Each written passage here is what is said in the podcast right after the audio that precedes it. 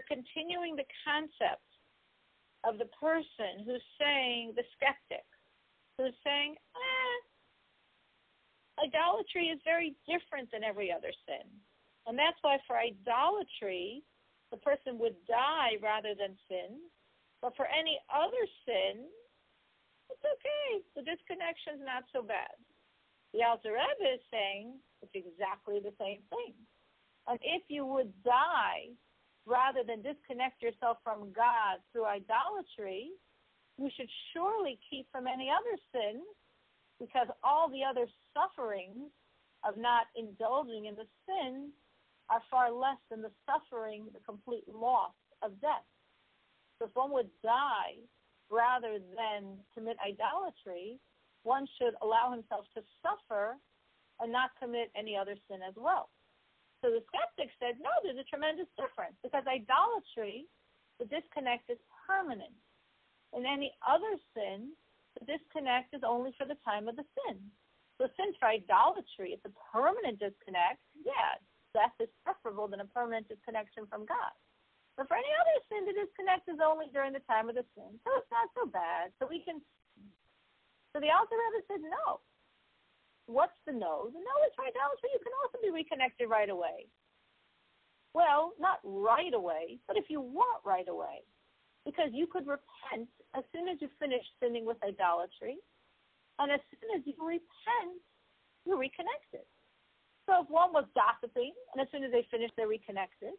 And if one is sinning with an idol, as soon as they finish the act of sinning, repent, and you're also instantaneously reconnected to God. So there's no difference. So therefore, if you die instead of sinning with idolatry, you should surely give up your desire to indulge in gossip and don't gossip. So the skeptic had replied, but no, you can't sin relying on repentance. So if one goes into idolatry saying, well, I'll commit idolatry today, and right as soon as I'm done, because there's a gun to my back and I'd rather live, as soon as I'm done, I'll repent. This is sinning, banking on repentance, banking on tshuva. And if you sin relying on tshuva, relying on repentance, repentance doesn't happen. You're not forgiven. That's why idolatry is different than everything else. The Alter Rebbe responds, no. Even though our sages say you cannot sin relying on repentance, relying on tshuva, but they don't mean it doesn't work. They just mean it'll be harder. If you push, God will always accept repentance.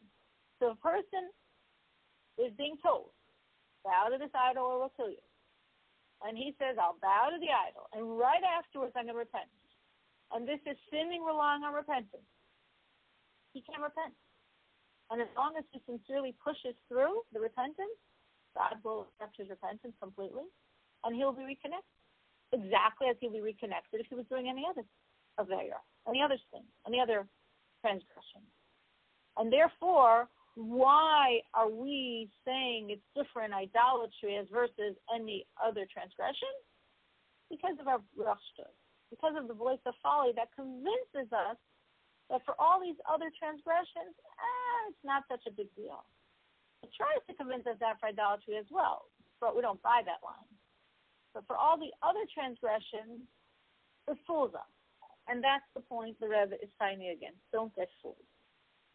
Now, the Rebbe says, why is it then, if you truly can be reconnected, as soon as you finish sinning with idolatry, you can do your repentance, do your tshuva, and God will accept it, and you will be reconnected. So why is someone willing to sacrifice their life? They might have a whole life in front of them. They might be young. They might have young children. They, they have a whole life ahead of them. Why are they sacrificing their life for this connection to God that can be restored as soon as they finish sinning? The Rebbe says, because the soul is a piece of God. And since the soul is a piece of God, the soul has God-like properties. And there are two godlike properties we're thinking of here. One is the soul is beyond time. Beyond time meaning time is always existent. Past, present, and future is the same for God. Everything that was, is, and will be is constantly happening. So the fact that this sin and this disconnection lasted for a duration of ninety seconds, that doesn't compute for the soul. Those ninety seconds exist forever. not only is the soul like God beyond time, but also it's ruling over time, which means that this time slows down. So not only are those ninety seconds of disconnection always happening, this is if they're happening in slow motion. So it's a very, very agonizing, perpetual disconnect for the soul. Because those ninety seconds or a minute or three minutes, four minutes of disconnection are constantly happening in slow motion for the soul, the soul says, it's not worth it. I'd rather die than undergo this type of disconnection from God.